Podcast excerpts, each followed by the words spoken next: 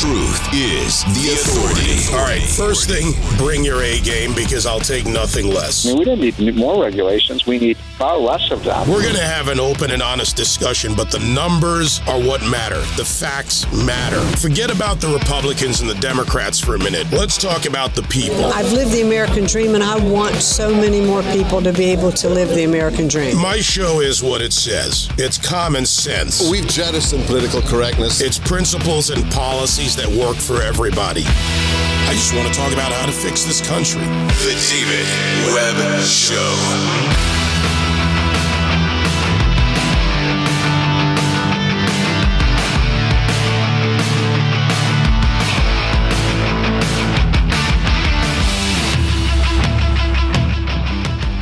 In November, Kansas Attorney General candidate uh, Kris Kobach joined us and talked about a lawsuit on behalf of employers hit by the OSHA vaccine mandate. Uh, in the ensuing days, uh, there are 27 states that have taken legal action against the Biden administration over this mandate.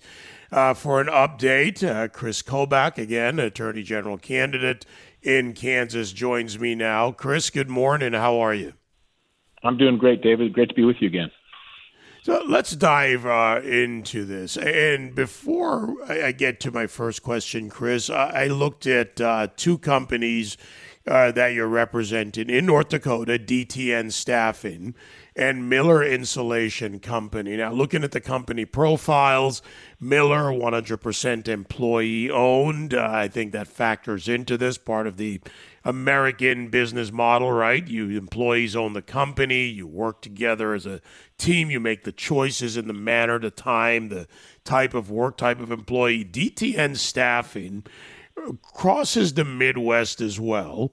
Uh, they are in many areas uh, nursing, uh, housekeeping, x ray technician, medication assist, you know, various areas related to health and otherwise. These two companies are key to other companies' operations and other things happening in these communities. They're not just isolated and selling off to someone else overseas. So their factor or their their economic factor seems greater to the local communities. How much does it hurt them to be forced into a mandate which changes operations? And in that vein, where are we now with the lawsuit? So it, it, I, I, appreciate the way you're framing the question because it is important to look at the petitioners, the, the plaintiffs, the companies that are challenging the OSHA mandate for vaccines, just as it's important to look at what the states are doing, challenging it. But yeah, DTN staffing, take that example. That uh, DTN stands for Dakota Travel Nurses. And their prime, their principal employees are nurses who travel all over, not just North Dakota, but South Dakota and other states in the Upper Midwest. And they they uh, staff the healthcare facilities that use them as the provider of their nursing staff. So they could be small clinics, they could be large hospitals, and they could be everything in between.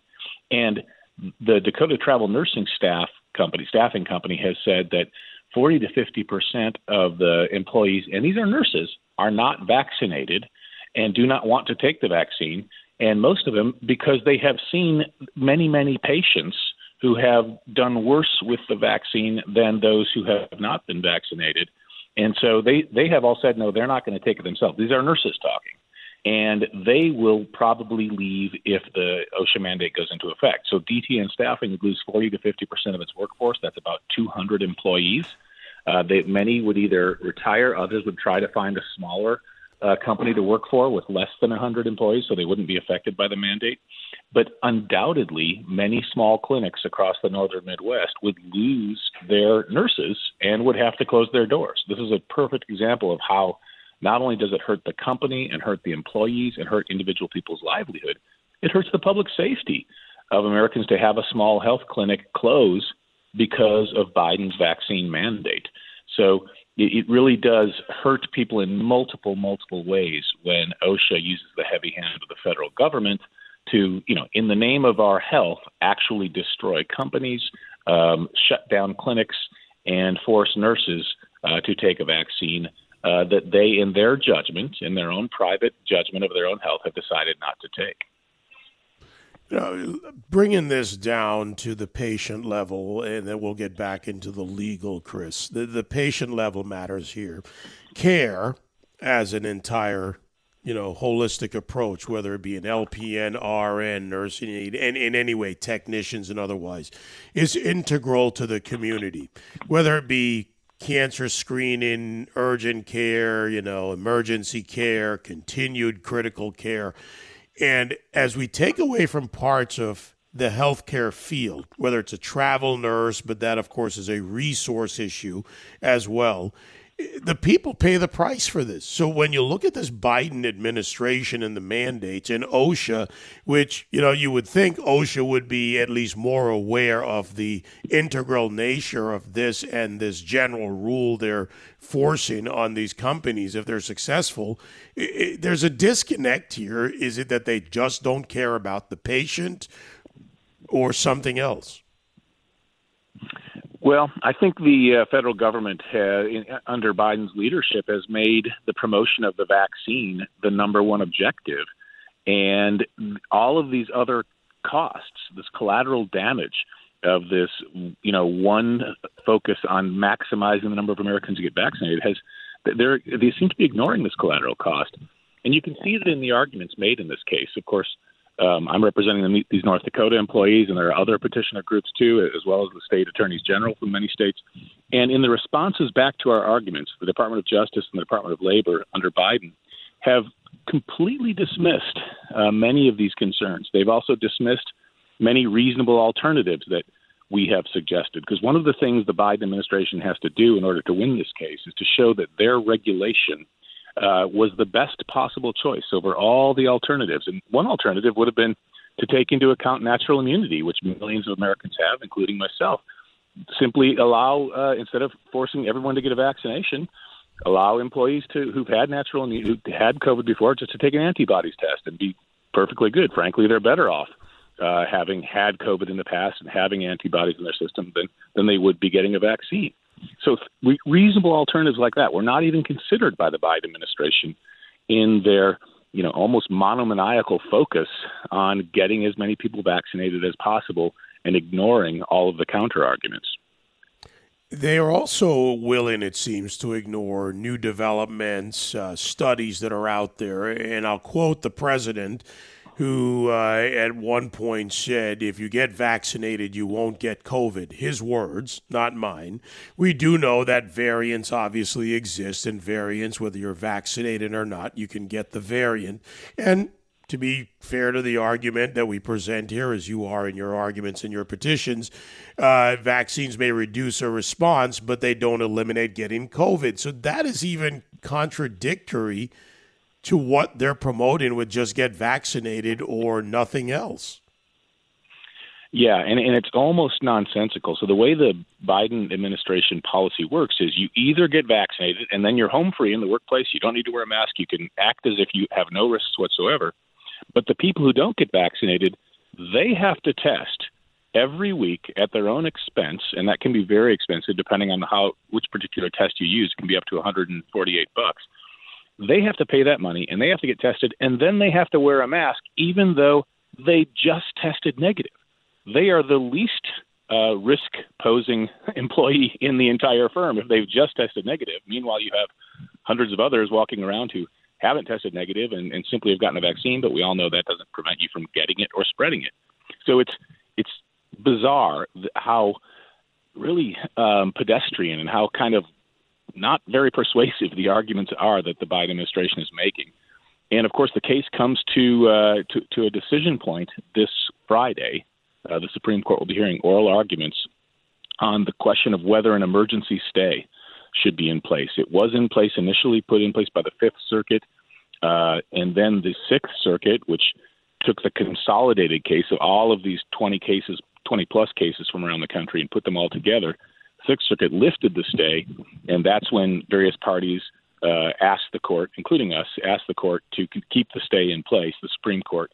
And uh, we should see a decision, yes or no, on that question shortly after the Friday oral argument. So it's a big day Friday for American freedom and uh, for keeping the, the federal government within its constitutional boundaries. Let's uh, go a little bit further and look ahead to Friday now. Uh, Friday, of course, as you talk about, that's the oral arguments. Uh, who will be there? Paint the picture for us. Uh, I'm sure we'll get the news, the outside the court shot, but in inside the courtroom, what does that look like? Hey, so you'll have uh, an attorney. It's an hour-long argument, which is longer than the standard. Uh, you'll have an attorney representing the Biden administration. I don't yet know which person that will be. Uh, probably one of the Justice Department's senior uh, litigators from the Solicitor General's office. You'll have an attorney uh, representing the many organizations challenging the Biden administration. Not yet clear which person will be that that, that will be. Um, but they will be these two lawyers will be standing up there each for half an hour asking, uh, rather answering the questions that the Supreme Court justices are asking. Uh, the justices have received, I would say, well over a thousand pages of briefing uh, on this issue, including uh, the briefs that, that I wrote along with my, my attorney colleagues. Um, so they will be thoroughly familiar with all of the arguments here. And in a case like this one, you know, as an attorney, so you realize that some cases are dependent upon the words you choose and the, and the precedents you cite. But in a case like this one, you know, the justices will be will be coming in with their own research, their own thoughts, their own legal analysis that may go well beyond what the attorneys have said. So the attorneys up there answering questions will be have to will have to be prepared for anything coming out of right field, left field, center field, wherever.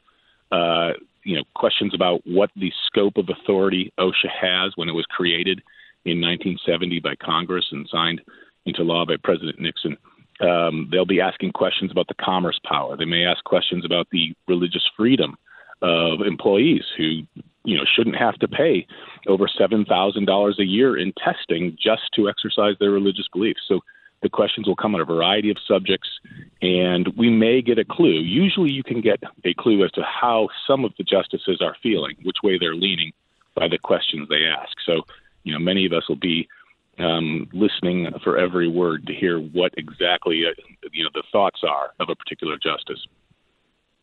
In the meantime, what about these companies and where they are now? The arguments will be made. We'll await the decision, you know, the court's calendar, as it were. And by the way, what is that when you have an expedited process uh, to go to the court?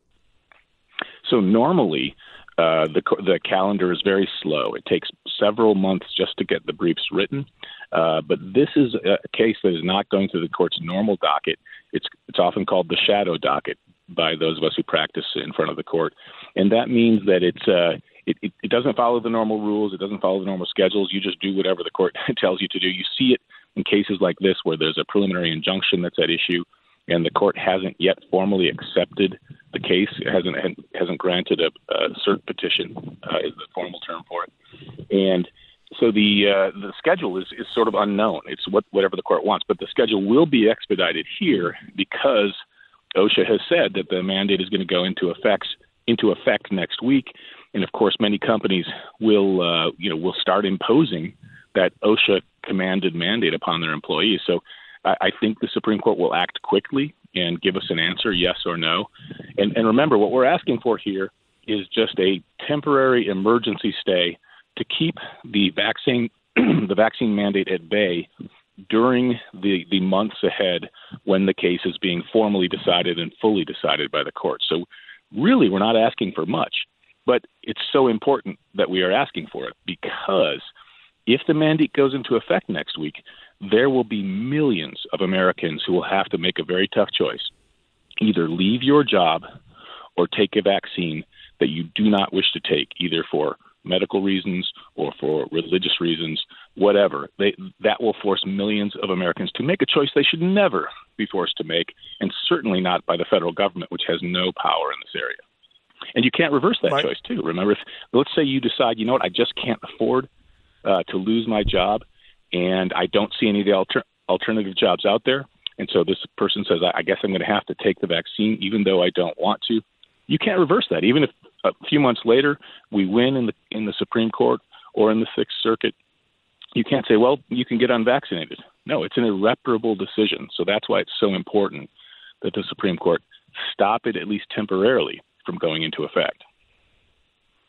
Yeah, I mean the effects of this and the, the rollover effects on other companies. You know, we're talking about DTN staff and excuse me, and uh, and uh, Miller Insulation as you know plaintiffs in this case.